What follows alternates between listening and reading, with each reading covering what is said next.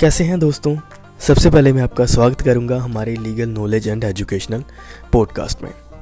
इस पॉडकास्ट में मेरा मेन मोटिव यही रहने वाला है कि आपको आपके अधिकारों के बारे में पता चले। आपके सारे क्वेश्चंस के मैं आंसर करने वाला हूँ इस पॉडकास्ट के अंदर जितने भी आपके हैं, हमारे इंडियन कानून से रिलेटेड जैसे कि डिवोर्स कैसे लेते हैं मैरिज कैसे होती है किस सेक्शन में कितनी सज़ा होगी, किस, कौन सी धारा लगेगी तो क्या ये इसमें पुलिस सीधा अरेस्ट कर सकती है? ऐसे कुछ प्रश्नों के मैं आपको इस पॉडकास्ट के आंसर देने वाला हूँ।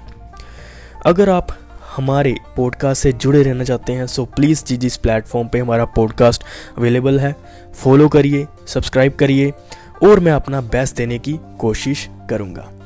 Thank you so much